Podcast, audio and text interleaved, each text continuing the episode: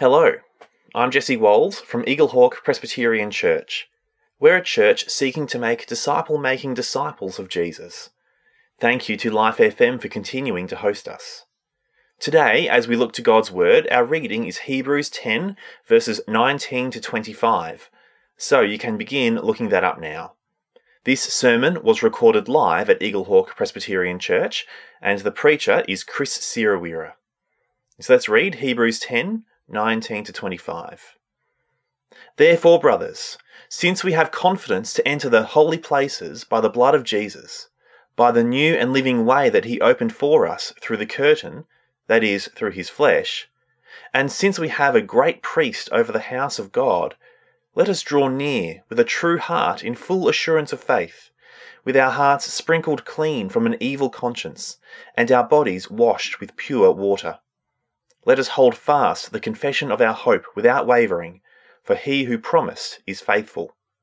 And let us consider how to stir up one another to love and good works, not neglecting to meet together, as is the habit of some, but encouraging one another, and all the more as you see the day drawing near.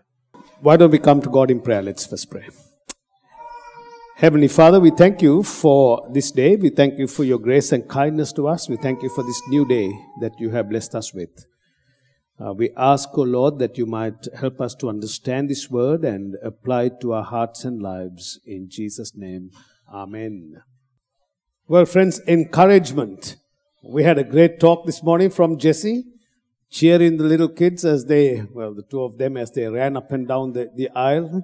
Um, we all need encouragement, don't we? Anyone here in this place who doesn't like to be encouraged? I'm not going to ask you to raise your hand, but I'm sure we need encouragement along the way. Um, an encouraging word or action can turn a bad day to a good one. For example, boss at work gives you an encouraging word it will make your day, I believe, I hope, a good one in the office. Or, for example, if we walk into the room of a young teenage son or daughter and notice that the room is spotless, we might say something like, Well done, son or daughter. Your room is looking great. It's, it's an absolute miracle. No, we wouldn't say that. um, we hope then that the word of encouragement to them will encourage them to keep their rooms nice and tidy as well. So encouragement, we all need it. We need it in our personal lives. We need it in our Christian walk and journey as we travel together, as we journey together in this wonderful Christian race that God has called us to by His grace and set us on this remarkable journey. And so encouragement uh, to, to persevere in the faith is something that I want to look at this morning and the message is titled Keep on Persevering. And the question is, how? We love to receive encouragement. And our text this morning in Hebrews chapter 10, 19 to 25 is one of encouragement. You see in your Bibles, it is one of encouragement to keep on persevering. It is one that encourages us in practical living that flows from our doctrine and understanding of Christ, who is the, who is the author of our faith. So the letter of the book of Hebrews does not identify the author. There are some who believe that the apostle Paul wrote this letter. Uh, we can say that whoever wrote Hebrews was well versed in the Old Testament as is evident in this letter as we see numerous, numerous references to the Old Testament. So the audience or the recipients of this letter had a Jewish background and they were suffering persecution as Christians are suffering persecution today. If you see in your newsletter, uh, we hear about a minister who was killed in a fire. We hear of persecution across the world for Christians. And these Christians at the time were tempted to go back to the old covenant system to escape the suffering they endured by following Jesus. And the author writes this letter to encourage them and to convince them, these believers, not to go back to their old ways as this would be foolish. And the author reminds them that there is a new and living way, as we will see in a moment, to continue on in the Christian faith. And what a challenge it is for us as well today, isn't it, as Christians, as we live in this context today of a real challenging environment. Uh, and as Christians, we wonder, how can we persevere? And so when we look at this chapter in, in chapter 10 and, and our text here, it begins with this word, therefore. If you look in your Bibles, the text begins with the word therefore. Um, in, in, in this passage, that word therefore brings us back to what has been said previously. And the chapter now has this transition in this entire letter. It's moved from a doctrinal statement that's given to so far and now it moves into the practical application of what has been said. And there are three ways that the author to this letter encourages us to persevere. And let's look at that. How are we to persevere? One, by drawing near to God with confidence. Two, by holding fast to our confession of hope. And three, by considering one another. So let me just say that again. By drawing near to God with confidence by holding fast to our confession of hope and by considering one another, drawing near to God with confidence, 19 to 22, by holding fast to our confession of hope, verse 23, and by considering one another, 24 and 25. Let's have a look in our passage, please.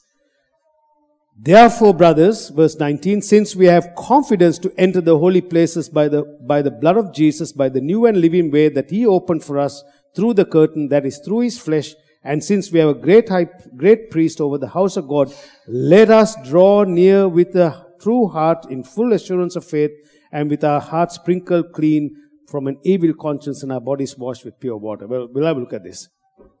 What is this confidence? What is this boldness? What is this assurance? And what are the holy places? What does it mean for us today to enter the holy places by the blood of Jesus. Let me refer please to Hebrews chapter 9 verses 12 to 14. We have these words there. He entered once for all into the holy places, not by means of the blood of goats and calves, but by means of his own blood, thus securing an eternal redemption. For if the blood of goats and bulls and the sprinkling of defiled persons with the ashes of a heifer sanctify for the purification of flesh, how much more will the blood of Christ, who through the eternal Spirit offered himself without blemish to God, purify our conscience. I mean, there's a massive text there, isn't it? You're probably reading this and thinking, whoa, this is really heavy.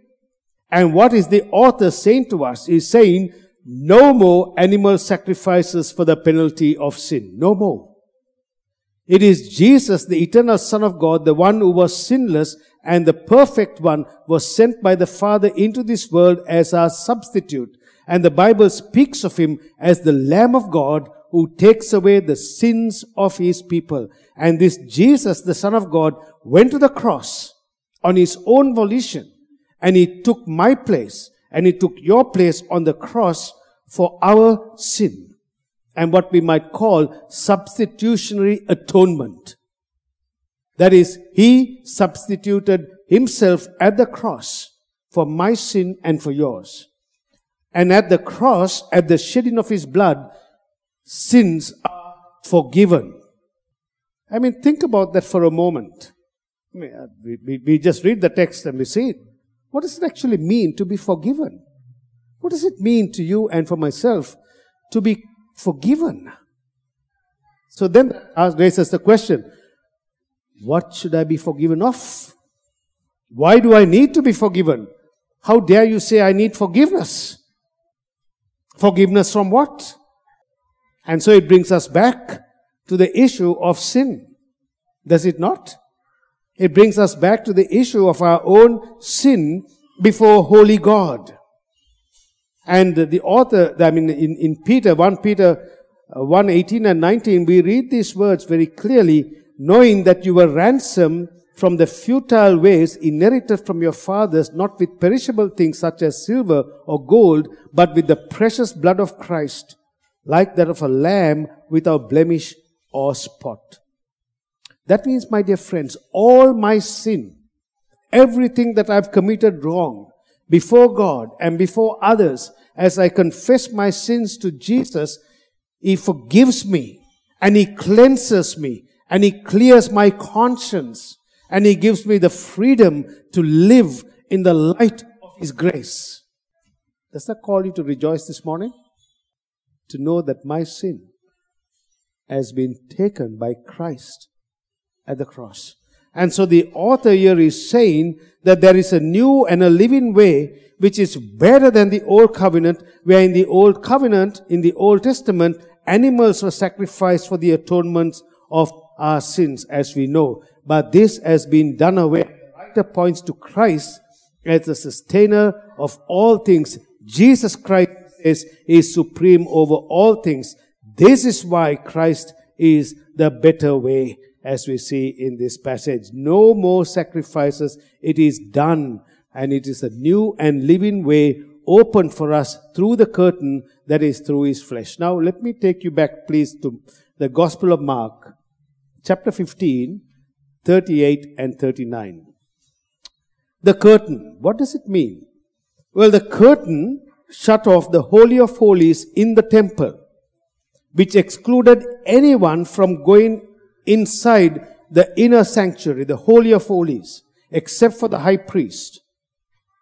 And something happened when Jesus was crucified. And in Mark chapter 15, we read these words. And Jesus uttered a loud cry and breathed his last, and the curtain of the temple was torn in, in two, from top to bottom. And when the centurion who stood facing him saw that in, in this way he breathed his last, he said, Truly, this man was the Son of God. The curtain was torn, rent asunder from top to bottom. Imagine that. And it clearly signified now that there is access into the very throne room of God. Through whom? Through the finished work of Jesus. And so the author is saying here, there is no more curtain, but you and I today have direct access into the very presence of God through faith in Christ alone. Think about that. 24 7 wherever we are in the world, we can come before the Holy God. We have access into the Holy God through Jesus Christ, His Son. You don't need to call Jesse and say, Can I come through you, Jesse, to go to God? We don't have to call anyone else. We don't have popes in our churches. Yeah, but you and I today can go right into the very presence of the very throne room of God and cry out, Abba, Father because this God has opened the, uh, through Christ, has opened the way and for me. I was driving down from Melbourne this morning. What a beautiful morning to drive into, uh, into your area here in Bendigo. And as I was driving, I was looking at the wonderful hills and the beautiful trees and it's the sun was shining. I was, I was singing in my car. There was no one else there, so that was okay. Uh, giving praise to God for a new day that God has blessed us with. Giving praise to God for the, the joy of salvation. Giving praise to God that we can come together and, and, and, and worship this great God through faith in Jesus Christ into the very throne room of God. To bring to him our needs, our supplications, our, our, our ups and downs in life is complex, is it not? Sometimes we can hit the cruise button and we can be cruising along in life. Other times it's just a valley. and sometimes it's so complex. And we all have our trials and testings along the way, correct? And we can come to this God and bring all our needs, all our supplications, all our praise, and we can cry out to this God with our tears, both sometimes externally and sometimes even within and bring these things to our God and say, Lord, I thank you that I can come into your very presence. I have access into your presence through the finished work of Jesus, your Son, and I can cry out to you as my God and as my Father. What a blessing. What a comfort. What a glorious hope. Is it not? What a confidence. No wonder the psalmist said, The Lord is my shepherd. I shall not be in want. Even though I walk through the valley of the shadow of death, I will fear no evil, for your rod and your staff, they comfort me. This is the comfort that we have this morning. This is the confidence that we have to come into the presence of the living God. Hebrews chapter 2 and verse 8 says this, he, the author writes, he's put in, he puts everything in subjection to him. He left nothing outside of his control. And the writer points to Christ as the sustainer of all things. And Jesus Christ is therefore the new and living way. And it is through Him alone that we have access to God. That is through Jesus, the high priest. Everyone who has repented of their sin and turned to God in faith through Jesus now have access to the living God. This is the most amazing and comforting uh, aspect of our faith. And this access to God with confidence is not because of who we are or what we have done. Can we come to God and say, Look at me, how good I am? I'm a good person. I'm a righteous person. I haven't done anything wrong. I live a good life. I don't hurt other people. So, God, you should be pleased with me. no, no. We don't come with that, isn't it? We, our confidence here is in the work of Jesus Christ. We come, we have access to come to God with confidence or assurance only through the blood of Christ. So this morning, my dear friends, let us draw near to God with confidence. Verse 22 says, Let us draw near with a true heart in full assurance of faith, with our hearts sprinkled clean from an evil conscience and our bodies washed with pure water. Four things. With a true heart, a genuine heart. How is your heart this morning? I'm not talking about your physical heart. Uh, I hope that is going well as well. I'm talking about our spiritual heart. How is that? How is my spiritual heart with God today? Am I coming to God with a true heart, a genuine heart that has experienced His grace, His mercy? It is having a relationship and fellowship with God coming in full assurance of faith, with certainty, with assurance. Let me ask you a question. If the Lord was to call us home today, do you think, if you're a Christian, that you can say for certainty this morning, I will be with Christ in heaven? Do you think so? I won't ask you to raise your hands.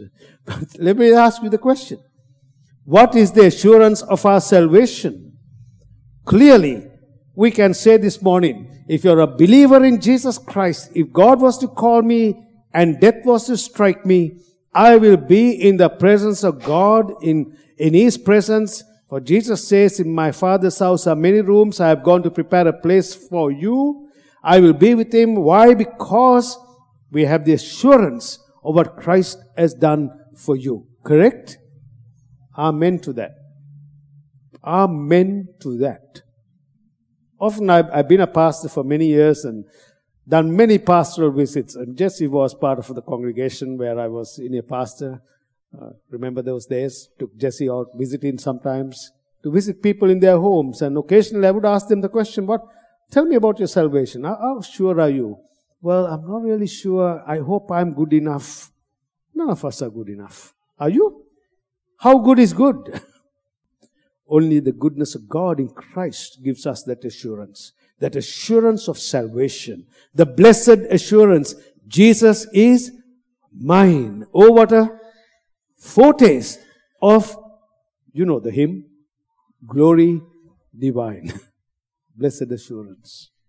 I want to encourage us this morning, including myself, to have that blessed assurance Oh, yes, Lord, I am a sinner saved by grace, but I come to you, Lord, with the confidence of the finished work of Jesus Christ, and I bring my life to you, and, and I cry to you as my Savior. My assurance of salvation is in you. My assurance of life is in you. Everything that I am is because of you. My life is wrapped in you because you have wrapped yourself in me through Jesus Christ. That is grace. God's grace to you and to me. How else more are to, we to persevere He says, by holding fast to our confession. Verse 23. Let us hold fast in your, in your Bibles. Hold fast to the confession of our hope without wavering, for he who promised is faithful. The text, my dear friends, challenges us that we must hold fast to the confession of our hope. Let me read Hebrews uh, chapter 4 and verse 14. Since then we have a great high priest who has passed through the heavens, Jesus the Son of God, let us hold fast to our confession. What is your confession this morning? The confession of hope. It is one thing, uh, I think it was R.C. Sproul who said it's one thing to profess faith. Anyone can get up and do that. But it is another thing to actually possess faith. right? One thing to profess, but it's another thing to actually possess faith. And the text here is saying to hold, by holding fast to the confession of your profession of faith in Christ, and it is the confession of our hope. That is, this is the essential substance of our faith. And as we live in a culture today, we will be challenged on uh, uh, of our faith in Jesus Christ. Are, are we not? You go tomorrow to your workplace, your colleague might say, well, I don't believe in Jesus. I don't believe in God. Look at our culture that we live in today. We have what we might call the new phrase, cancel culture. You heard that phrase? We live in a, in a, in a society that is we hear this new phrase again, woke, wokeness. You heard that? And I often think about young people. I often think about young adults who are at, uh, uh, in our universities. Think about them. Christian young men and women. Christian young men and women in the workforce. Uh, some young man said to me, actually my son, said to me, Dad, he's in the construction industry, okay? And he said, uh, that I wonder about uh, you guys. Do you actually live in the real world? that, that's people like myself. Because the real world is different from your world, Dad. That I can live in the bubble of Christian ministry and Christian ministers, and it's a nice space to be in, isn't it? You're Christianized. Okay? But when you get into the real world, it's a different world. and the question is, how do we live in the real world, including myself? And how do I deal with the, with the pressure that is put upon you and me to compromise our faith, to compromise our beliefs, to compromise what we think? And that is a real challenge. And the text is saying to us this morning, to, it's to, to hold fast to this confession of hope. And what is hope? Everyone lives in hope, correct? Everybody has some kind of hope. I hope I'll have a great job. I hope I'll be able to buy a big house. Well, what else more? What are other things that people hope for? I hope my health will be great. I hope when I go to the doctors, the result will not be a bad one. We live in hope, isn't it? Every day. But for the Christian, our hope is grounded in Christ. My hope is built on nothing less than Jesus' blood and righteousness. That is my hope. We don't live without hope. Our hope is not hopeless.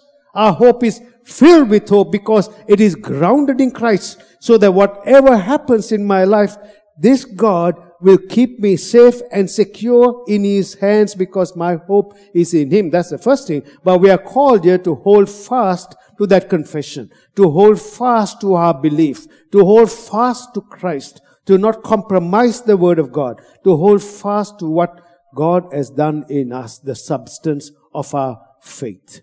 In other words, friends, let us not compromise that faith that we have in Christ. Holding fast to that confession. Dr. Steven Lawson puts it this way. He says, uh, humanism says man is the, is, uh, man is truth, is the truth.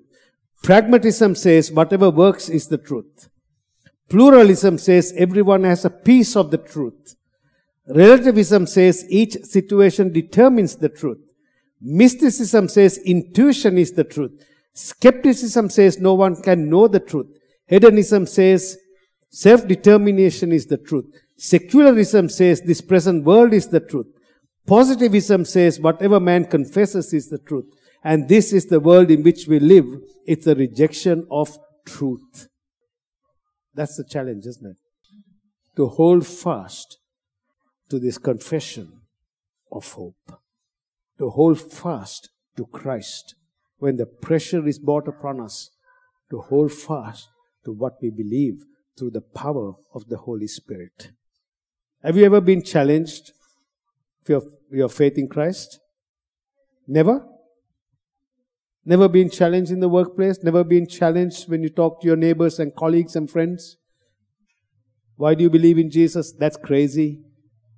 Don't you think, have you left your brain behind? Don't you understand this world? There are many ways to God. If there is a God, why is there, why is there suffering? Good question. And this is the real challenge for us. And, and, and the author is encouraging us to persevere and to hold fast to this confession of hope. And my question to you this morning is, what is your confession of hope today? Can you confess that Jesus Christ is your Savior? In other words, have you been born again? Have you been regenerated by the Holy Spirit? Did you know Christ? That's the confession of hope. Uh, 1 Peter chapter 1 verse uh, 3 says this, Blessed be the God and Father of our Lord Jesus Christ. According to his, great mercy, He has caused us to be born again. Get this. To a dying hope. If you know the Bibles. No, no. It is to a, a living hope. Alright? And this living hope is through the resurrection of Jesus from the dead. Why are we here this morning? Let me put, it, put the question this way. If Jesus has not risen from the dead, okay, and if he is not alive, then what's the purpose of you and I gathering this morning? I won't be driving two and a half hours to get to this place if my Savior Christ is dead. What do you think? Are we worshipping, in other words, a dead Savior or a living Savior? Huh? A living Savior. Let's be clear about that, right? Our Jesus died on the cross, and after three days, he was raised from the dead. He appeared over a period of 40 days, giving convincing proofs of his resurrection. He appeared to over 500 people. He appeared to the apostle Paul on the road to Damascus. He ate fish and he was uh, with his disciples after the resurrection. And then the Bible tells us in Acts chapter 2 and in Luke chapter 24, he ascended into heaven. This is our living Lord. And sometimes it's kind of hard to, I don't know, to, to get your head around this, isn't it? Because we're living life so busy, day to day things take, take us time to do things. And sometimes we, we, we forget that this Savior Jesus, our Savior, is alive. And that He walks with us. And He journeys with us. And He holds us by the right hand.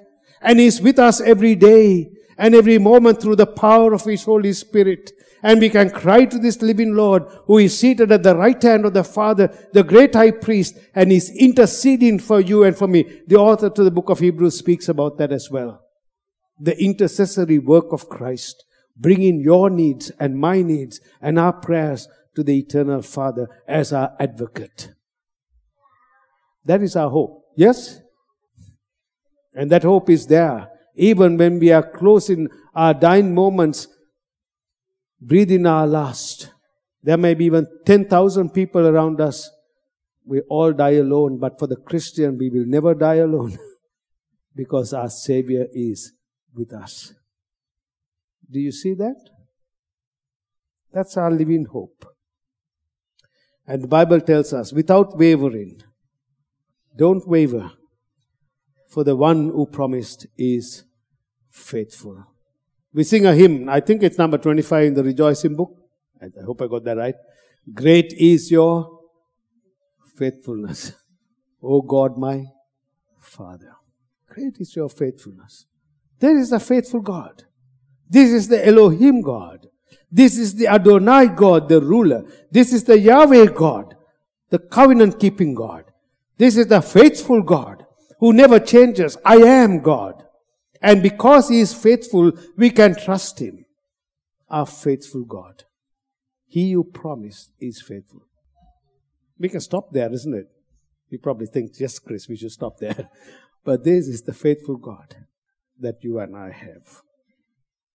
Let me encourage us this morning to hold fast to this confession of hope without wavering, for God who promised is faithful. And then the text says, By how are we to encourage one another to persevere?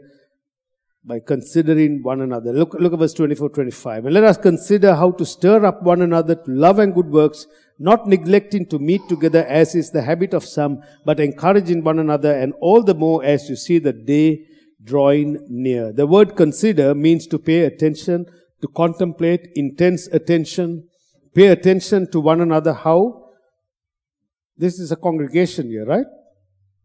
We all, I believe, know one another reasonably well, unless you're a visitor here this morning.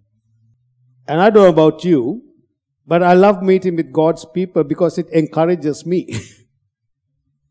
it encourages me to come like a place like this today and to pray with with you, to pray with Jesse and the others this morning. Because for me, it's an encouragement because I know that there are other believers with me.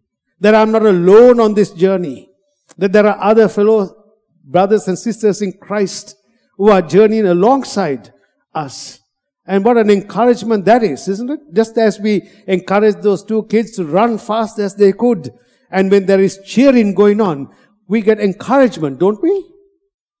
And meeting together, don't you feel encouraged?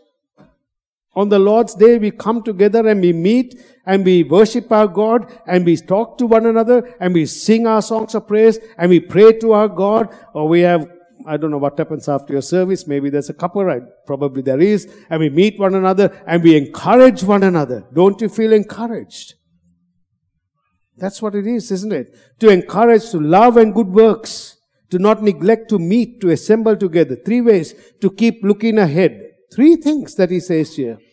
To consider one another, to love and good works. How can I stir or provoke others in the congregation to love and good works? When anyone trusts in Christ as his or her Savior, they, they become part of the body of Christ, part of the church family. So you are the family here in Eagle correct? And as a family, in our normal families, there's always sometimes ups and downs and challenges.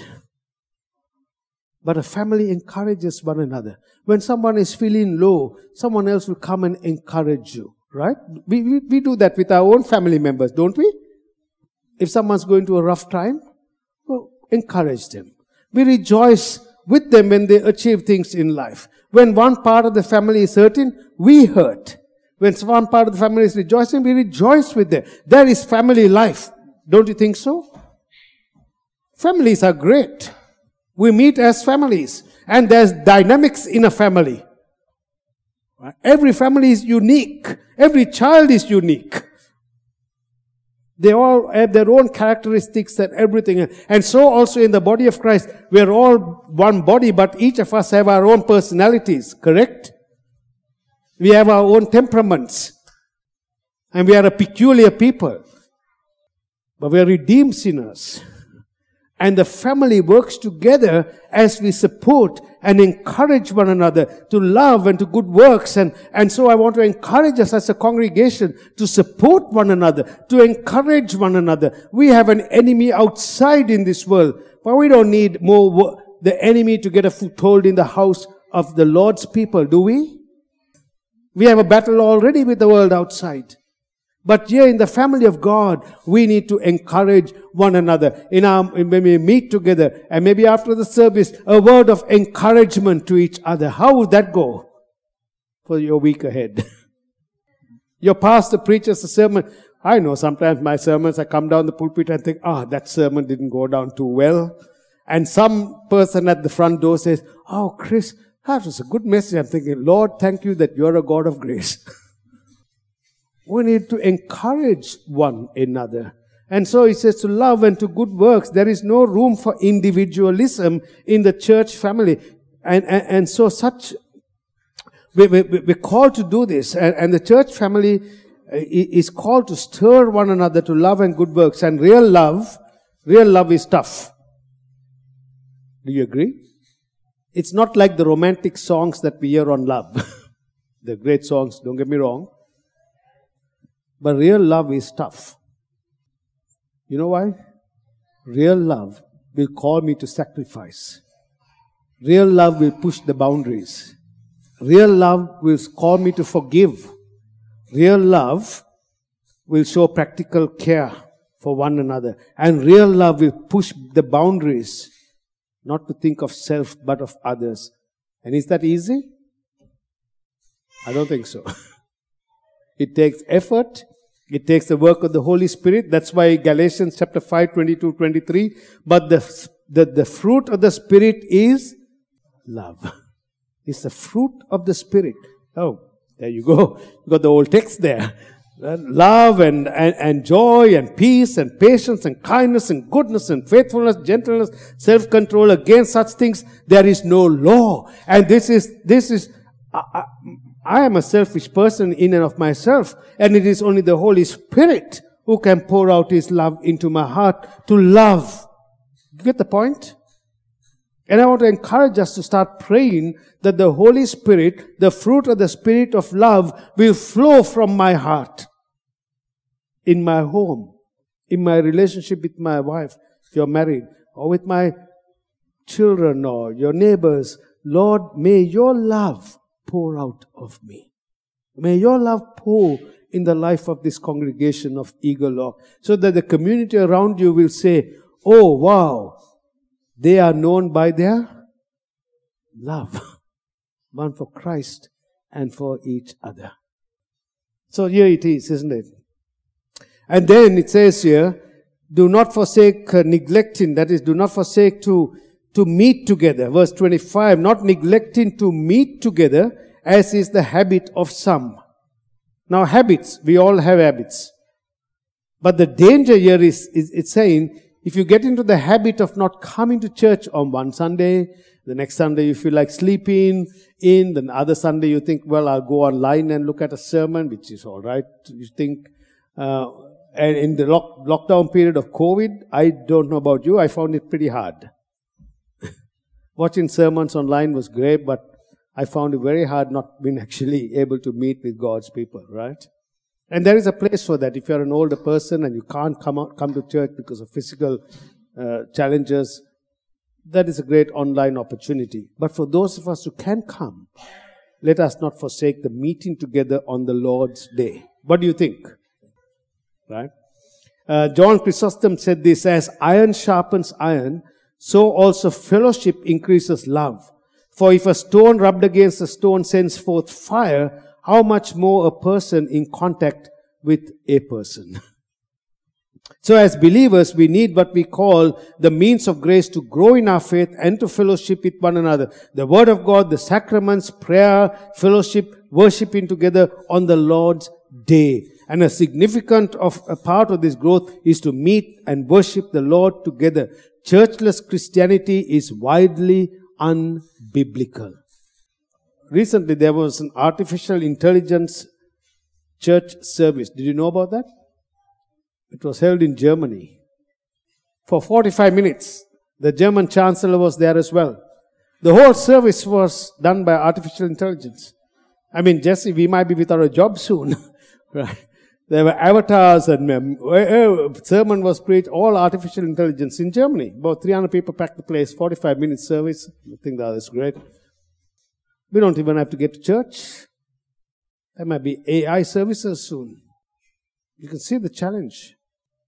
But to those of us who can come and must come, the warning is don't get into the habit of neglecting public and corporate worship we can easily fall into the habit, just stay away from church one Sunday and the next and the next and the next, and it becomes a habit. And we have to encourage one another. Look at this text, my dear friends. In verse 25b, encouraging one another, and all the more as you see something. What is happening? What's your text saying? as you see the day approaching.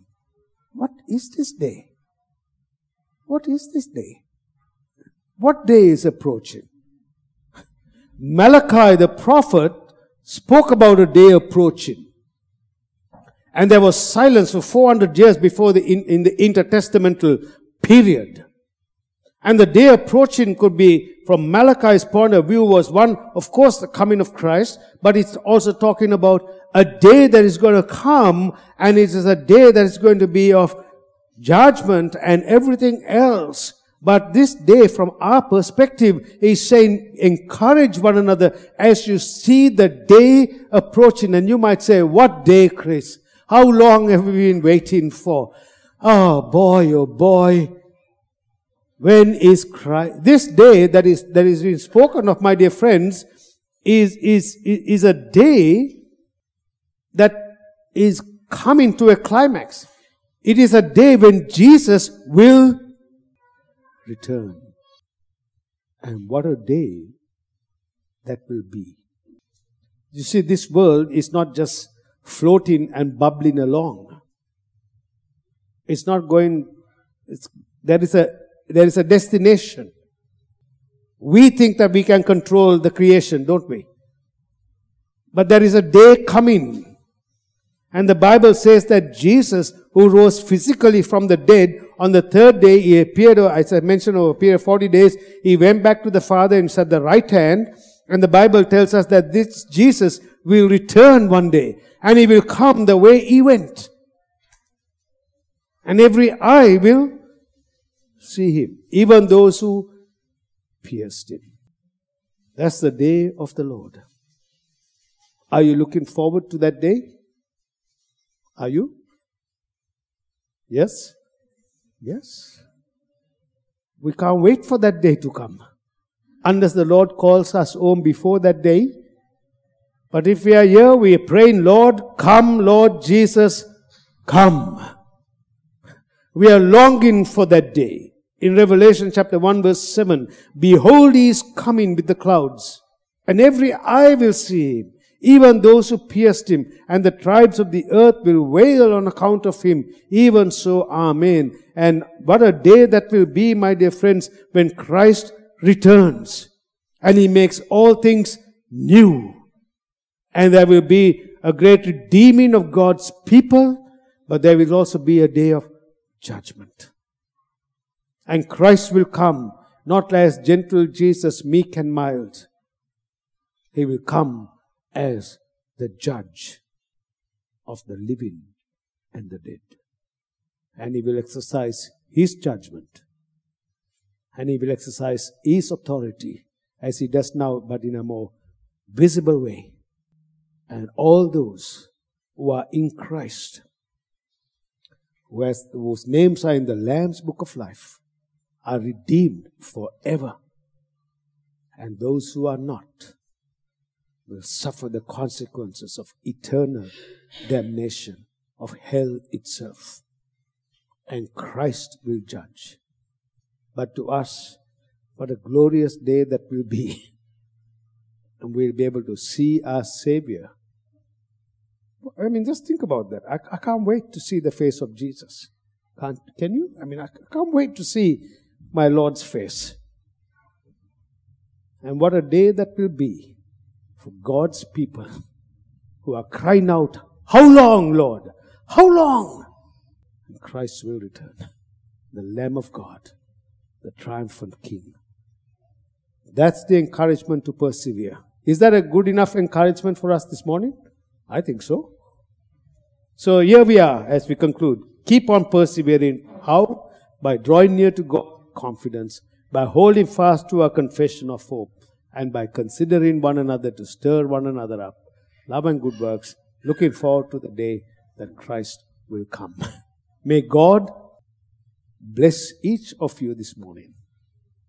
May we all together behold the splendor of our Savior Hold fast to our confession. Draw near to God with confidence and consider how we can stir one another up. Amen. Let me pray. Father, we thank you for your word. Pray that you'll encourage each of us here this morning to persevere in our faith and to trust in you, Lord, and bless your precious people here in this congregation here at Eaglehawk. In Jesus' name, Amen. I'm Jesse Walls from Eaglehawk Presbyterian Church, and I pray you've been blessed as you've spent this time in God's Word. Next week, we'd love to have you join us in person for our service at 10am. I hope to see you there. And as always, if you'd like to make a comment on what you've heard today, you have a question, or you're looking for a church, then please get in contact with us. Our website is eaglehawkpc.org.au. You can also contact us through Facebook or Instagram. God bless you.